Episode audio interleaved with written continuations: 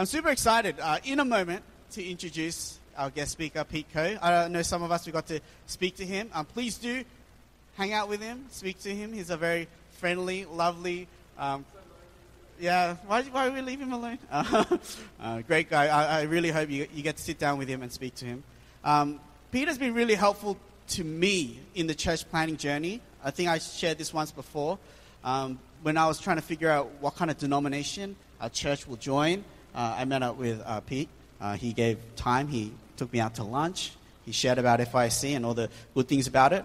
Um, as I was trying to get recommended by Geneva Push to be, you know, good enough to church plant, um, Pete was a part of the interview panel, and he um, graciously gave us the thumbs up that we might be recommended by Geneva Push to church plant.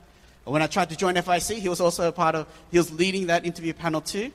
Very graciously uh, accepted uh, Kingsway and I uh, to be a part of FIEC as well. And he's been so helpful answering questions, giving guidance. And so I'm going to invite Pete Ko up. Can we put our hands together as Pete joins us?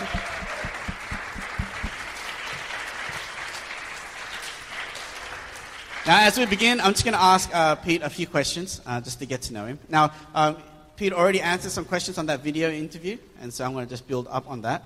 And so I've got a few questions. Mm-hmm. Number one, uh, Pete, can you remind us a little bit about yourself, your background, where you grew up? Yeah. Um, Believe it or not, I'm not actually Korean. Like Koreans always tell me I look Korean. Is that correct? Yeah. And then my surname is Ko, which apparently is also a Korean surname, but I'm actually not. I'm Taiwanese. Um, uh, so I grew up uh, in Taiwan, moved to Australia when I was uh, nine, uh, grew up in the lower North Shore. Anyone live around like Waverton or Sydney, Wollstonecraft? No? Anyone? Lower North Shore, that was me. Um, I am uh, married to Karen. Uh, we have four kids. see a lot of little kids around. Um, I wish my kids were still that age. Because you know when they become teenagers, they kind of go feral. Just saying. I really miss them when they were young.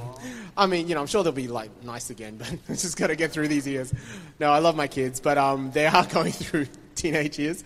Um, so Karen and I have been married for 22 years, uh, and we lead a church um, along with some others at uh, uh, in a couple of places. Like we've got a couple of campuses in Kingsgrove. Um, which is sort of the south region, and then the southwest region in uh, in Bankstown, and it's called Southwest Evangelical Church. So your KEC, we're SWEC. Nice. Yeah we may not have, we didn't copy you. We may have been inspired by you. Um, but, you know, when Zoe was born, I immediately worried when she hits that age where your uh, eldest daughter is, they start the puberty, dating.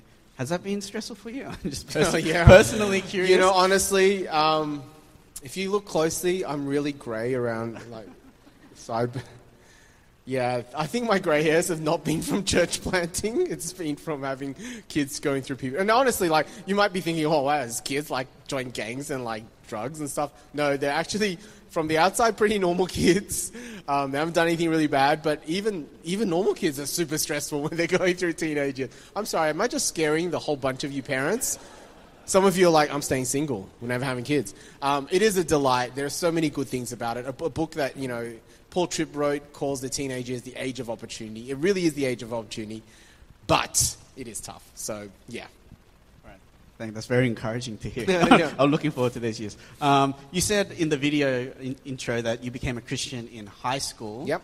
Um, between that um, and where you are now, how did you decide to become a full time minister? Yeah actually, God kind of planted the idea pretty early in my in my in my high school years. So um, I became a Christian. Well, I really understood the gospel around year seven, and then and then for a number of years, you know, I was really committed at church. Really loved youth group, but there was one stage where I just wanted to be like everyone else. You know, so I was a Christian on Sundays and I was um, everything else during the week. Um, and then I was really challenged um, at one stage, probably around year 10, you know, that Jesus had to be Lord of all my life.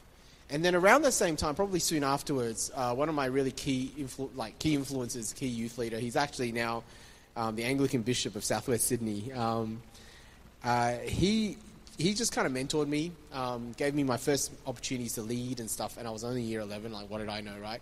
Um, but just spending t- so he used to come and pick my sister and I up to to go to church with him because um, he took us to, to be able to minister to a, a, new church elsewhere. And again, I was year 11, but I was, you know, leading, co-leading a, a year seven group with him. So that had a profound influence. He lived in Pymble. He'd come and pick us up in Waverton so we could drive to North Ryde. So you think about you think about the detour. But for him, that was ministry time. And so that car time with my sister and I, just getting to, and we would spend summers, you know, hanging out at his house. He's way older than me, by the way. He's like 10 years older. But um, he had a profound influence just because his life was headed towards, at that time, the mission field. And I remember he, he said to, he, he just said, you know, he never pressured me to think about full-time ministry. He just said, you know, there's one thing, there's only one thing you, you can do, there's only one thing you can't do in heaven that you can do here. So everything here that you think you're going to enjoy and you really love, you're going to be able to enjoy that much more in heaven. The only thing you can't do is evangelize because it'll be too late.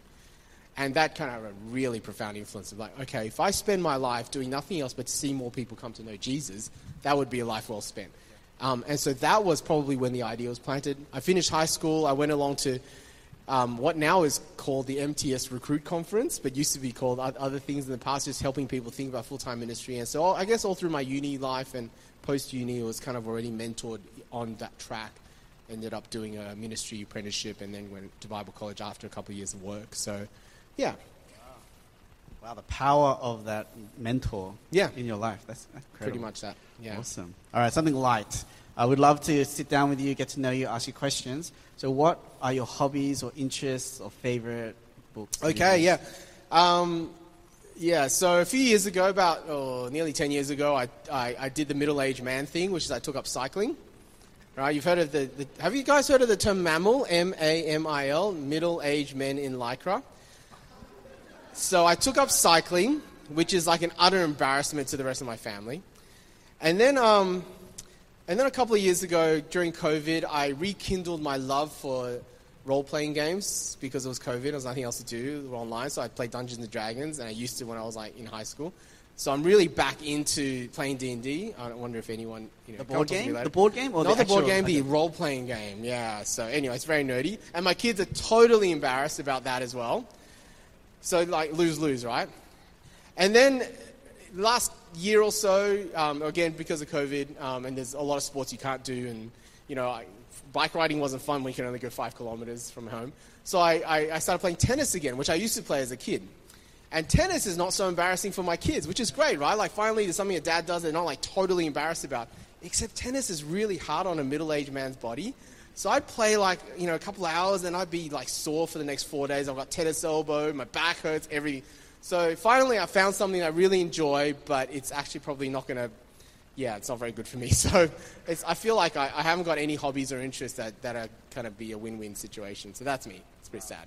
You, upgraded from the lycra wearing Dungeons and Dragon Dad. No, I still do them as well. Oh, oh yeah, you, yeah, yeah, yeah. I'm still wearing lycra okay, okay. as well as playing D and D and hurting and myself tennis. playing tennis. All right, all right. Yeah. Well, okay. yeah, that's cool. I, I, like Dungeons and Dragons. You know. Yeah. Um, in the 13 years since you church planted, is that right? 13 yeah. years. Um, what has been the greatest joys and the greatest struggles? Um, yeah, look, I think yeah, with 13 years of, of our church having been planted, um, I, I, feel like you, you get to start like a church is like a it's like a a baby, really. So, and, and, and, and a church grows and develops through stages, like a, like a, someone who's a baby turns into, you know, a child, turns into an adolescent, turns into. Um, and so, one of the greatest joys is seeing, you know, over a longer period of time, now it's a bit over a decade, seeing the church mature, move through stages. Like, I love, I love coming here because I'm reminded, just talking to a lot of you, because you guys are so new. Like this is what it was like in the first year or so, right? Um, it reminded me of that. Um, but some of the joys is to see how that all kind of pans out in the next five, ten years, and you'll see that. And then as a pastor and as a church planter, seeing that and having a you know, really, anything good is God. It totally is. Like, you just realize how much of it is absolutely not your work. But you know, being, being able to partner with God, that God invites us to partner with Him in that, and just being able to, like a parent, really, God takes care of your kids, God helps them, but to be able to have that role over them, it's really quite rewarding to see them grow up. Um, so that's the good side, but simultaneously, that's also the hard side. Um, you know, you've heard me complain about having teenage kids, um, but you know, in, in, in that long enough timeline, 13 years, you do see the valleys, you do see the difficult seasons. Um, I reckon for our church, COVID, we're still suffering from the COVID season. Um, that's been a really hard season for us, and you know, that's we're still trying to recover out of that. So, you know, that can be pretty difficult. Um, also, a longer period timeline, you'll often have seen conflicts happen. Um, some of some actually right up in, into the heart of your ministry team. Probably nothing more heartbreaking than, you know, conflicts within your pastoral team. And, you know, we had that a few years ago, and that was really hurtful. You know, so you get really the heartaches, like you do if you were to, you know, parent, seeing all of the ups and all of the downs. So, um, simultaneously, great joys and lots of heartache. Yeah. Thank you. Uh, thank you so much for all of that, and thank you for coming to speak to us. Um, as we begin today, uh, what are you going to share with us? Yeah, um, we're going to talk about uh, the mission of the church, but there's a little bit of a twist to that because um, I'll actually be arguing that the church doesn't have a mission. Mm. All right, on that note, yeah, I'm going to preach instead. Yeah. no, I'm just joking. Uh, thank you, Peter. Well, yeah. Peter's going to go get his stuff. As he does, why don't you open up your Bibles? Uh, we're going to go to 1 Peter chapter 2, verses 9 to 11, and I'll read that, and then Peter will come up um, to preach.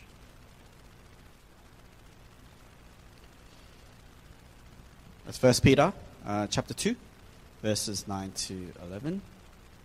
And I'm going to read from the NIV. Uh, that's what uh, Pete will be preaching from. But if you have whatever version, um, it'll be similar. All right, First Peter chapter 2, verse 9 to 11. Let me read this, and then Pete will come preach God's word for us. Verse 9. But you are a chosen people, a royal priesthood, a holy nation, God's special possession, that you may declare the praises of him who called you out of darkness into his wonderful light. Once you were not a people, but now you are the people of God. Once you had not received mercy, but now you have received mercy. Verse 11 Dear friends, I urge you, as foreigners and exiles, to abstain from sinful desires which wage war against your soul. Amen. This is the word of God.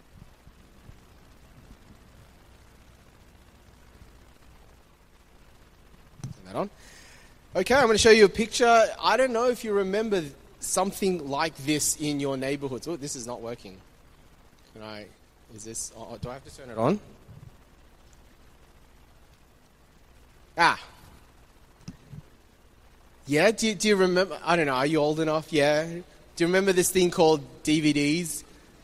Do you remember this thing called VHS? Anyone remember Betamax? No, that's too old. Okay. Um, these used to be everywhere, right? This is a picture of the very last, the only remaining blockbuster video store in the world. At its peak, Blockbuster had 9,000 stores worldwide. Now there's one store. It's in a place you've never heard of, in this place called Bend in Oregon, in the US. And the only reason why it's still open is because it's a bit of a museum to nostalgia. Um, but they're, they're really good. They're, they're good sports, okay? Because one of the funniest things you'll read is their witty tweets. I think they have uh, really upped their Twitter game. So, for example, um, they tweeted this Please stop sending us photos of abandoned blockbusters. It's like us sending you photos of your dead grandparents. How do you think it makes us feel when you take a selfie with our sign and then leave without coming inside? We may not be what we used to be, but neither is Michael Jordan. Now, why do I mention Blockbuster? According to statistics, according to our popular media, that will be Christianity in a generation or so, at least in the West. We are the blockbusters that might have used to be around in neighborhoods, but maybe even in some neighborhoods, just empty church buildings. And if the popular media is to be believed, Christianity will die like a death, like Blockbuster, in a generation or so. Now, that may not be true, and I, and I definitely don't think that is true. But when you hear statistics like that, and statistics are in the West that Christianity is declining, it's easy to react, right? Like it's like, well, if that's the case, we got to be more missional. We got to be more outward looking, and we got to like update our form, our content. We got to attract young people again, so we're not going to be like the blockbusters. Now, about 10 years ago, when I was planning a church, or actually a little bit before I planted, so a little bit like 15 years ago, Um, there was a church movement called the Missional Church Movement. Pretty much every second new book at Koorong was about being a missional church, believe it or not. Right? Because everyone was thinking, we've got to be missional, we've got to be out. But see, here's the thing when we react because we see that the church is declining, reactions actually make for bad practice. It really does. And reactions almost always make for bad theology. So here's the thing we want to be a missional church, but we want to find out what the biblical reasons are, don't we? Because we're Bible people. I read that's one of the big values of Kingsway, is that you guys love the scriptures, you love the Bible. So, what is the biblical template for mission? So, my aim today is to bring together, and hopefully you've got the digital booklets, is that right? And you've got the outlines. Four things under this idea of mission and being a missional church God, the gospel, us, and the church.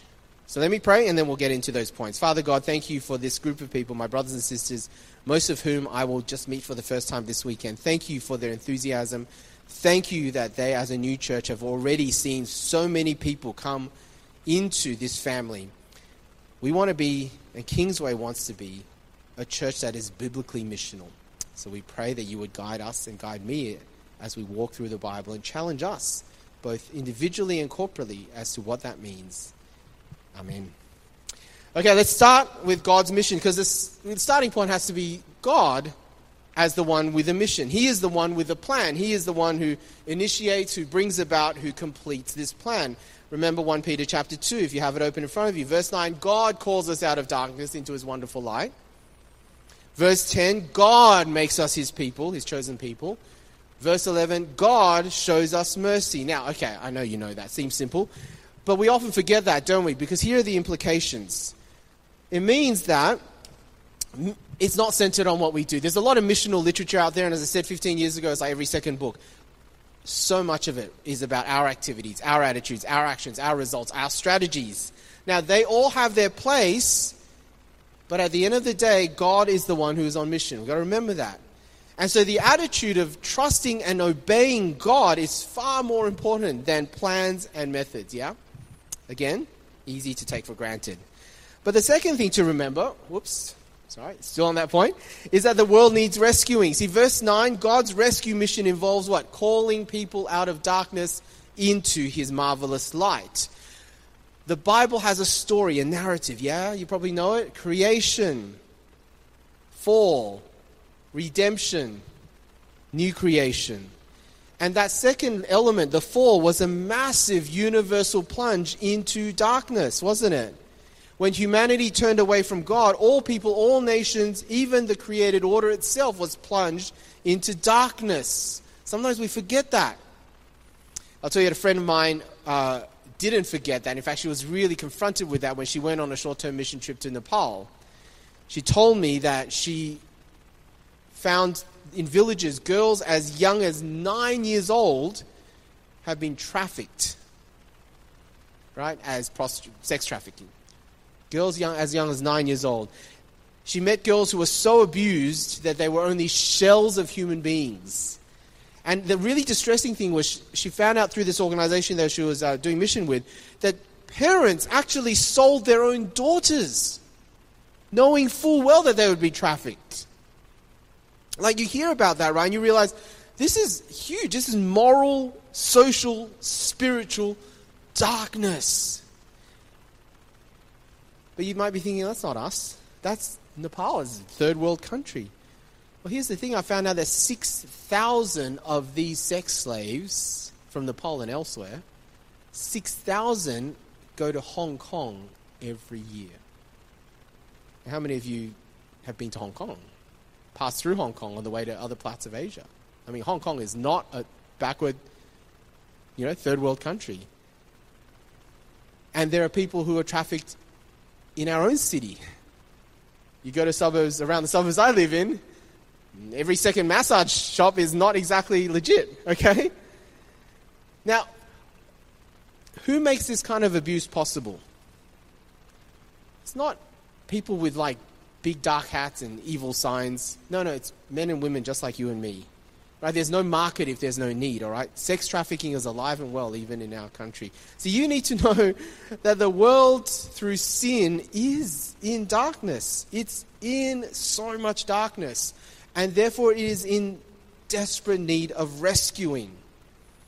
Now, sometimes we can talk about the need for salvation and rescue um, mainly as, you know, we're broken people, we need to be fixed up and rescuing from the darkness within ourselves. Now, that's true because darkness does have its own dehumanizing punishment. But ultimately, when the Bible speaks about darkness, it's also speaking about the fact that our world is going to face the judgment of God who is light, okay? Right? People need to be saved from themselves, but people need to be saved from God because God is just. And darkness has its punishment on the last day. Do you see what I mean? It's not just that I am broken and I need to be saved by myself. There is a judge coming who is all light, all holy. We sung about him a, a moment ago.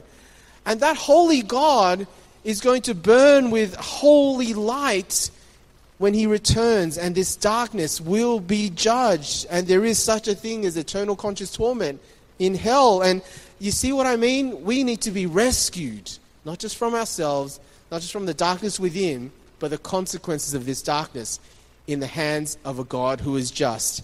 So let's think about mission. Mission is therefore not an optional extra, is it? Because there's not just people out there that you love.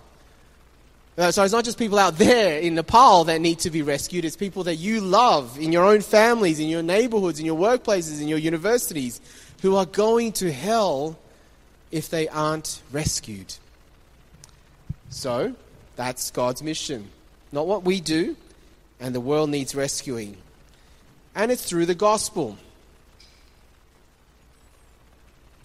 See, what does the word mission mean? We, we use the word mission often to mean like a goal or purpose, a plan, like a mission statement, right? Kingsway has a mission statement as well. But you know, the, the Bible, when, when it uses the word mission, the word is a verb. Because it actually comes from the Latin which means to send. Okay? That's what the word mission means. It comes the English word comes from Latin means to send. And the idea of sending is all throughout the Bible. Obviously the Bible's not written in Latin, it's written in Greek, but there are there are words of sending all throughout the Bible. So what is a missionary? A missionary is someone who is sent. Now in God's case, God missions. God sends in order to rescue. So, who does God send in order to rescue? Well, you know the answer, right? John chapter 1. The Word became flesh and entered into our dark world. That's talking about Jesus. And in fact, in John's Gospel, 14 times, Jesus says, The Father sends me, or if you like, the Father missions me. How does God achieve his mission? He does it by sending his Son. So let's think about it again in the darkness light imagery of 1 Peter chapter 2. God the Son entered into our world. He took on flesh. He lived the life we couldn't live. He died the death we deserved to die and rose again to rule. He who was the light of the world, he entered a dark world and let the darkness overcome him on the cross in order to overcome the darkness by dying for our sins. That's how it's achieved by the Son being sent. How God rescues people and calls people out of darkness is by this good news, the gospel, that calls for a response of repentance and faith. Now, that's not going to be new to you, but again, I want to just at this point say, have you responded? It may be, I don't know you, all of you, it may be that you're here and you've not made up your mind yet about Jesus. You've not yet given your life over to Him, repented, trusted in Him, and if you haven't yet, this is good news because this is the way that God rescues us. Now, we need to apply that in our thinking about being missional, don't we? So, you notice that God's great mission, God's rescue plan, as I said, involves a very simple message. It's a message, it's a gospel, it's words, it's, it's telling about the crucified Messiah. And it's about the crucified Messiah. Now, that itself says something, doesn't it? Because God's way of rescuing, of doing mission, is really very unlike what we expect. Look at 1 Corinthians 1. For the message of the cross is foolishness to those who are perishing, but to us who are being saved, it is the power of God. Skip ahead to verse 22. Jews demand miraculous signs, Greeks look for wisdom, but we preach Christ crucified, a stumbling block to Jews, foolishness to Gentiles. But to those whom God has called, both Jews and Greeks, Christ the power of God and the wisdom of God. For the foolishness of God is wiser than man's wisdom, and the weakness of God is stronger than man's strength. Now, why is this important? The fact that God chose to rescue, do mission through a crucified Messiah. Well, it's important because it really does put under the spotlight and often critique what we regard as good strategy and what we measure as success, doesn't it? Like, if we get our notions of success and strategy from the world when it comes to growing church, when it comes to mission, it often is actually the exact opposite to the, the gospel. See what the gospel is about? It's about wisdom in apparent foolishness. It's about power in apparent weakness. It's about victory in an instrument of torture, the cross.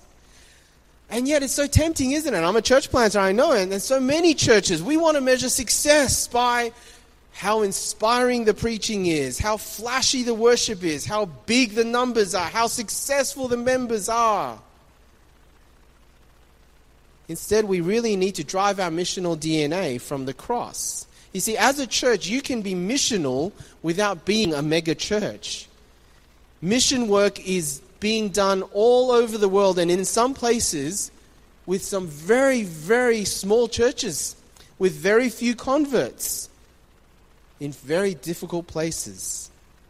As a person, you can be missional without being the confident, clever, articulate, bold kind of guy. God loves to use weakness. And you want an evidence of how God loves to use weakness? Guess what's the most powerful thing you can do in mission? Pray. Prayer is the most powerful thing you do in mission. The fact that God chooses prayer, and we'll look at that in my talk tomorrow morning, as the most powerful thing we do as God's people to achieve his purposes. That says something, right? Right? Okay, so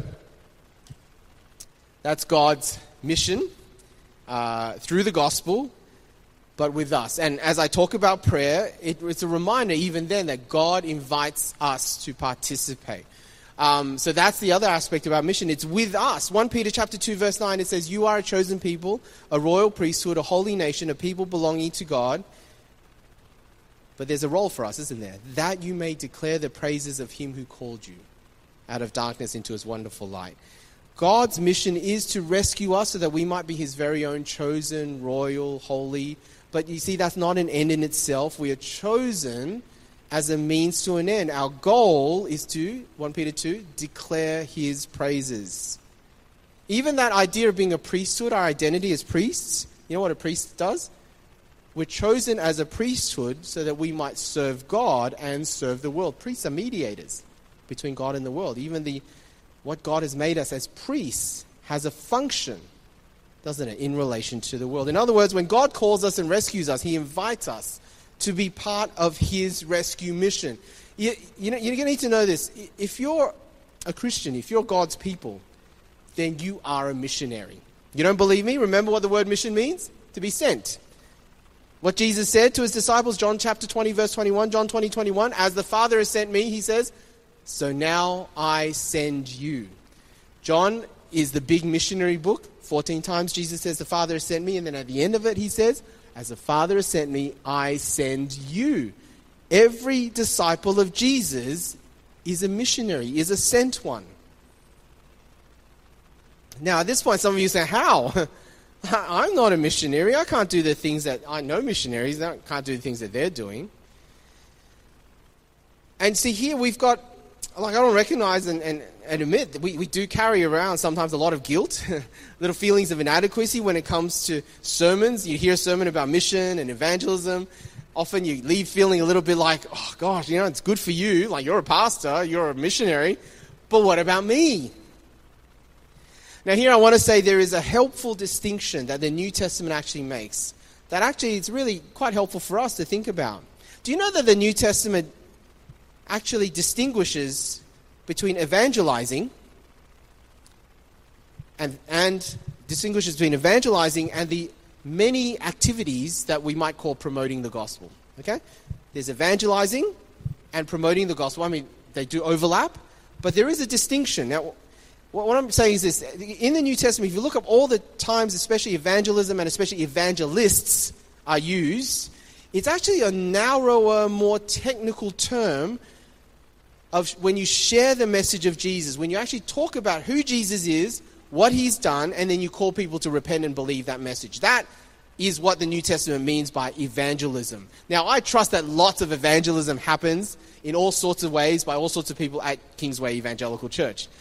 Not just pastors, not just Pastor Paul, and not just the other pastors and leaders. I'm, I trust that lots of that is happening.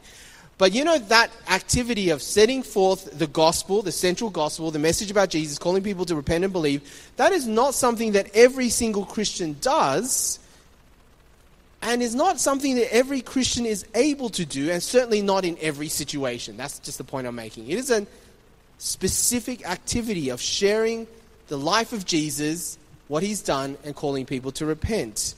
See, that is what evangelism in the New Testament is. It's a narrower, more specialized activity. And evangelists in the New Testament is also a narrower, more specialized category of people, like apostles, like pastors, like teachers. Not every Christian is a pastor. Not every Christian is a teacher, at least with a capital T, right?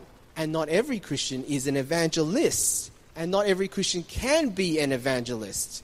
Now, at this point, some of you are thinking, oh, that sounds a bit dodgy. Others are thinking, oh, great, this lets me off the hook. I don't have to do anything, right? Because I'm not an evangelist. Now, here's the thing. Remember, there's a distinction between evangelism as a narrow category and what it means to promote the gospel. Because guess what? Every Christian is called to be a promoter of the gospel. The New Testament doesn't use that word, but the concept is there. Every Christian is to promote the gospel with all of their lives, 24 hours a day, seven days a week. And you do that in the most ordinary circumstances with your words and your actions, with your attitudes, with how you relate, with how you work, with how you study, with how you live, with how you love, with how you pray, with how you spend your money, how you parent, how you're single. In fact, without people promoting the gospel in many and various ways, evangelism actually will lose its edge. It, it, that's actually what 1 Peter is talking about. When you declare the praises of him who called you out of darkness into his wonderful light, some of that will be evangelism, but some of that is just declaring his praises in lots of different ways, promoting the gospel. Do you see what I mean? And if you read the rest of 1 Peter chapter 2, you know what declaring God's praises mean? Very ordinary things. In verses 11 and 12, it's to live such good lives among the pagans, we read. And then if we read on to verse 13, it means submitting to your government. Now, I'm trying to make that distinction, not to let everyone off the hook, you know, but to actually show you that you don't need to leave here feeling guilty because you may not be an evangelist, at least not with a capital E, not in that narrower sense. Because you may feel like I don't measure up when it comes to evangelism. Well, even if that's the case with you, make sure that in the ordinary, you are promoting the gospel in every and any way you can. Right? With your words, with your actions, with your attitudes, with the way that you live. Only feel guilty and convicted by the Holy Spirit if you aren't doing that if you're not promoting the gospel by the way you live, in fact, that you're just like everyone else. Or maybe worse, you're only a Christian on Sundays like I used to be when I was in high school. If that's the case, well, yeah, you do need to repent. God needs to change you, right? But I'm trying to get you not to feel guilty because you may not be as gifted, able to evangelize all the time. See, if you feel fired up for God's mission through the gospel tonight, I want you to do everything that is in your power, in your circumstances, within your gifts to promote the gospel. And you can talk about with each other all the many ways that happens. If you are doing that, then you are being missional. Because God has sent you into the world as a missionary for Him to promote the gospel 24 hours a day, seven days a week. All right? And then finally, I was kind of being a little bit like, in the interview. It's being a little bit controversial. Um, and I want to get to that now because there's actually a little bit of a paradigm shift I want to introduce you to, and it's probably one that you've never thought about. You see, in the New Testament, it's actually not accurate to talk about the church being missional. It's not actually accurate to talk about the church having a mission. That's why I snuck that in there in the interview. Because in the Bible, in the New Testament, the church is not the means of mission, the church is actually the result of mission. I just let that sit with you for a moment. Okay, the church in the New Testament is not the means of mission, The church is the result of mission. And I'll tell you the reason why. It's because in the New Testament, the church does not equal the people of God in every single way. Like, we use it interchangeably, right? Right? When we say the people of God, we often just say the church shorthand, or we, we mean the church as a denomination, or we mean the church. Actually, the, the New Testament uses the word church in a narrower sense. Again, um, the word church uh, comes from the Greek word ecclesia. It literally is a gathering or an assembly.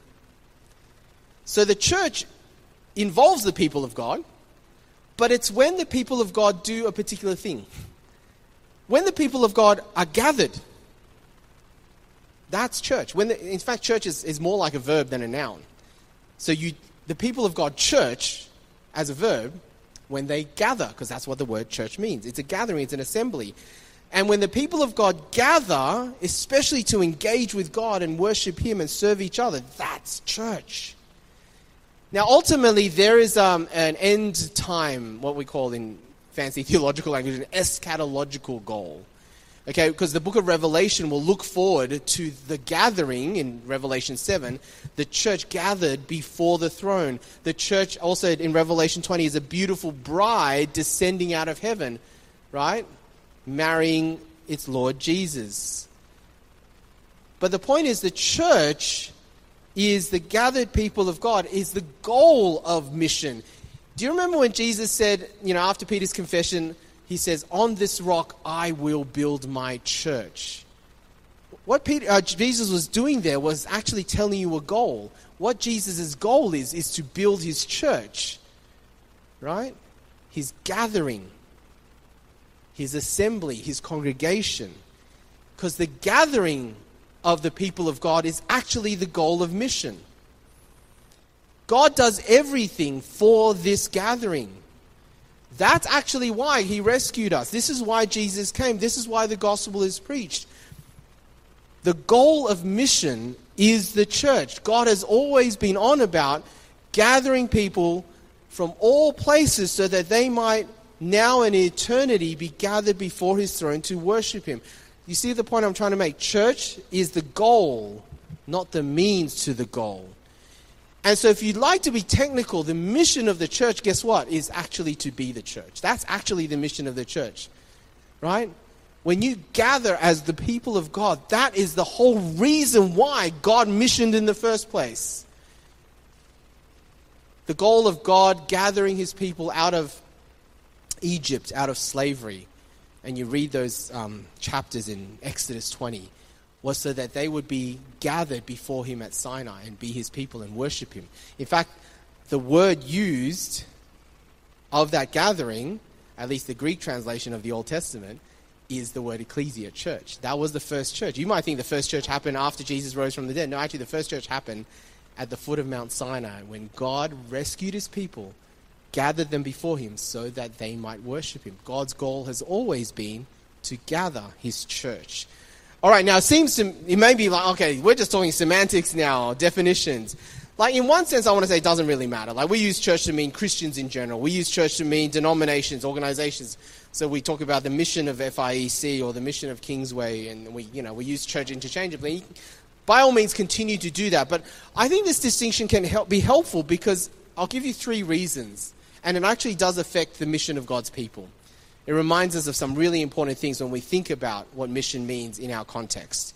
Um, the first thing is this that mission, therefore, always has to have a community goal. Sometimes evangelism can be so individualistic, right? We communicate that it's okay, you become a Christian and just be an island. It's all about personal faith, personal forgiveness, between you and God. But you see, the Bible's view is that should be an anomaly. Like, there are Christians who can't make it into gatherings and churches, but that should be an anomaly. The Bible's view is that God saves you to be part of a gathering. There's actually a community goal to his salvation. Yeah, you can be saved and not join a church, but that's like getting married and not live in the same house. It's just weird, okay? But it also gives you a hint at a really great way, by the way, of promoting the gospel. Right? If church, sorry, if mission has a community goal, then you know what? You can promote the gospel really well, not particularly as an individual. Like, do that, But it's even more effective when you can expose the unbelieving world to the attractiveness of Christian community. And I trust you guys are doing that. Kingsway. That's why using hospitality can be so missionally effective. That's why inviting people to, even into your growth groups can be really missionally effective, even if they don't know what's going on, never study the Bible. But then when they see your relationships, they see the gathering. That's why when people walk into your Sunday worship, it can be so missionally effective. Even if they can't sing the song, they don't really understand what's going on. There is something about the gathering itself that is strongly able to promote the gospel. Um, so a properly missional church will send out not only the individuals, but whole communities. Like, for example, a really simple example if a group of you, say, like basketball, you know, don't start a Christian basketball club team. Go as a group and join a non Christian basketball team with a group of you. Now, start a missional community. You will be that much more effective if you do it together because mission has a community goal, and the more you expose the world to a community, the more they get a taste of the end goal for which mission exists. You see what I mean? So that's one. Two, mission has a worship goal. Um, the gathering of God's people to worship is not a means to an end either. That's the whole goal for which God is. You know what we'll be doing in all eternity is worshiping God, and it won't be boring. We'll be worshiping God as His church, as His bride. So don't despise what we, what you guys, have, what we're doing here today, tonight. Right? Some people so keen, some Christians are so keen on mission, they just want to get out of the church. Like the real action is all out there. Actually, in some sense, the Bible says the real action is here, right here. And what the action out there is, is to bring more people to the action here. Do you, do you see what I mean? I hope you enjoy your corporate worship. And from what I've tasted, even just tonight, it's great. I love, I love what you guys are doing. I love the way um, Pastor Paul leads in prayer. I love the way you Korean pray. That's great. We don't do that at my church. Um, I love I love the way that the music team was just a guitar and a singer. You know, but you guys sang with gusto. I love hearing you sing. I loved worshiping God with you. Like, if you don't find that enjoyable, you're not going to enjoy heaven that much, okay? But I want you to know that, that, that there is a worship goal to mission. That's actually what the fruit of mission is God's people gathered to worship. And so you might be now be thinking, well, does that mean that as a church, we just exclude unbelievers, that we don't, if technically speaking, a church doesn't have the mission, the church is the goal of mission. Uh, does that mean we stop? No, no, no. Um, John Piper said this. You guys heard John Piper? Here's how mission fits in. John Piper says, mission exists because worship doesn't. Heard that quote before? Mission exists because worship doesn't. You see, until we get to the new creation, the church always exists in the midst of the world. And even as we worship, even tonight, you should be longing for more to be worshiping with us.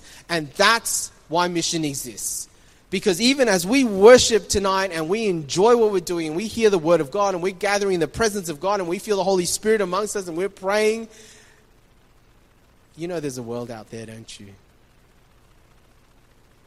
And they don't get that. And they don't know God. And they're not part of His community and they don't get to worship Him, and they've never tasted that. And that's why we go on mission, because worship doesn't exist everywhere. And until worship it covers the whole, until the whole earth bows before the King of Kings, mission must exist. You see, there are two ways that mission happens. Um, I should have got a diagram, but um, I studied physics in high school. I nearly failed it. It was terrible. But um, when it comes to circular motion, do you remember that topic? Centripetal and centrifugal. Yeah? Right? Centripetal motion, okay? The movement goes inwards towards the thing in the middle. What's that called again? I should know that. What's, what's that dot in the middle of a circle? The center bit? There's a technical term for that. This is terrible. I went to North Sydney Boys. I did four unit maths. I don't even know what that dot in the middle is. Anyway, that thing, that's centripetal motion. It's moving from. But there's also centrifugal motion, right, when it kind of goes outwards. Um, corporate worship is the centripetal motion part of mission. See, if you do church right, and I believe you are doing, and I believe this is why you've seen growth, it is tremendously attractive for the outsiders because they get to see what the goal of salvation is. Every time they come in your midst, even if they don't understand what's going on, they get a taste of heaven. And this is why the majority of people who become Christians and are properly established and grow aren't going to be the ones converted at evangelistic rallies. or preached to on a street, but they generally are going to be people converted over a course over the course of time by coming to church, and you probably have people in your midst like that. They started coming to Kingsway not knowing anything, but they just found something so attractive for them in the people, in what you're doing, in the presence of God that they don't even know how to articulate. And then over time, they've come to understand the gospel, and then they've become Christians. Because when you expose someone to the goal of salvation, that centripetal movement inwards to your corporate worship, that is really attractive. So here's the thing, and I'm sure Pastor Paul and the other pastors want me to say this. Every week is a good week to bring an unbeliever to church, right? Every week. You're not just exposing them to a sermon, you're exposing them to a community of worship, a taste of heaven. Okay, so corporate worship is centripetal, movement from the outside in. But corporate worship will also generate centrifugal mission. Because until we get to heaven, we gather, but then we also what?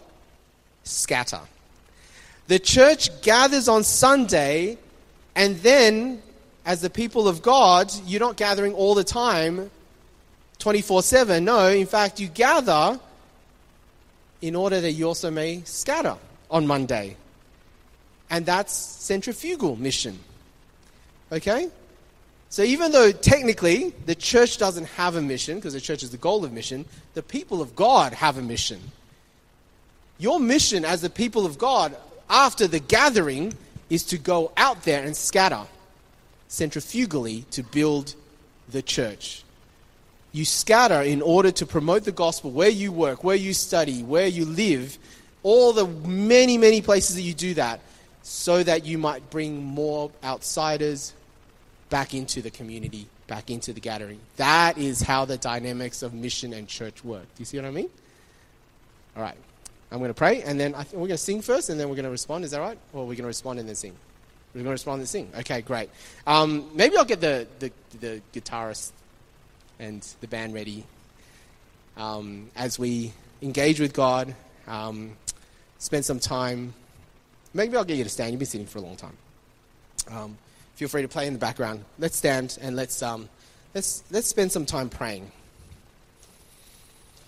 and responding.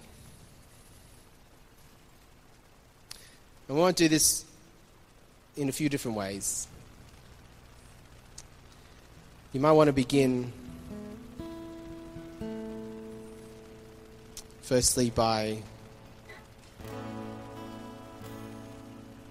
confessing and repenting of any way that your view of the world is and has become so small that you've forgotten that God is a God of rescue that God is a God of mission, that God looks at your neighbors, your friends, your loved ones who don't know Him in a vastly different way to how we might see them. When we see people, we often think about how useful they are to us. God thinks about people as lost people needing to be saved. And maybe you've fallen into that trap. You've stopped seeing people in the way that God sees them. So maybe begin by confessing, repenting, praying, um, that God would enlarge your heart, that God would get you behind His mission, the way that He sees the world, and really praying that that would be the attitude because, you know, without that, nothing else matters. So why don't you just spend a moment praying out loud?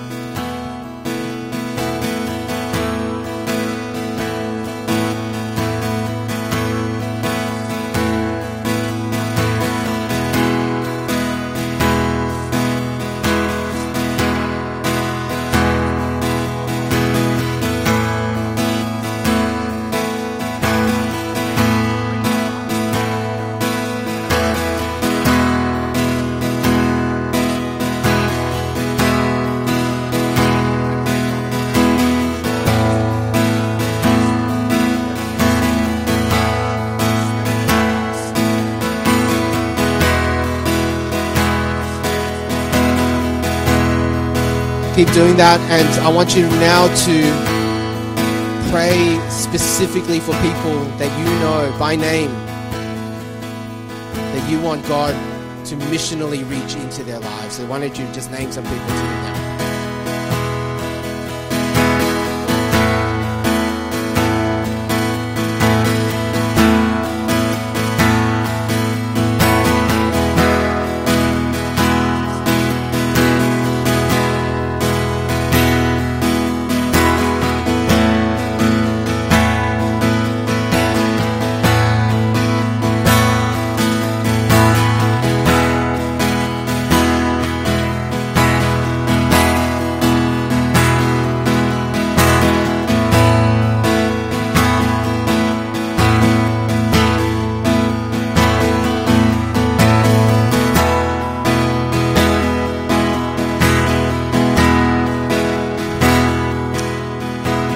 Finally, why don't you pray for your church?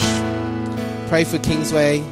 Pray that as a church, both gathered and scattered, it would be part of the mission of God to bring people to Himself and be part of His greater church that one day will spend eternity worshiping Him before the throne. Um, the Kingsway has a role to play in this. Though you're a young church, there's so much energy and so much vitality, so much passion to see the lost reach, and you want to keep praying into that. And you also want to pray, pray beyond Kingsway because you know what? If God doesn't bring revival in our generation, these statistics might be true. Churches will be empty. And even if one church grows, the majority won't. So we want to be praying for Kingsway, but also that God would He bring revival in our time so that we might see such a big turnaround in our city, in our generation of people by the Holy Spirit coming to know Him. So pray big prayers, pray for your church, pray for the mission um, in our city.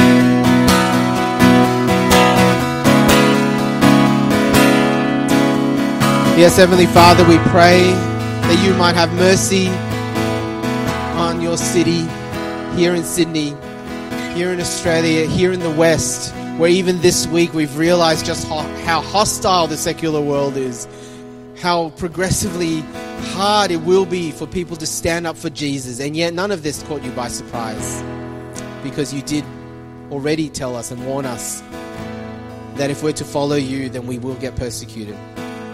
But Lord, we are in desperate desire for more people in our city that has by and large turned their backs on you, for them to know you, to be worshipping you, to be gathered all around in diverse places, diverse suburbs, to see churches revived, church buildings filled, um, churches overflowing to fill more schools, more halls, more community centers everywhere we pray that you would bring revival, O oh Lord, and that we would be a part of that, that Kingsway would be a part of that, that Southwest Evangelical Church, FIEC, that Anglican churches, Presbyterian, all of gospel churches would be a part of that.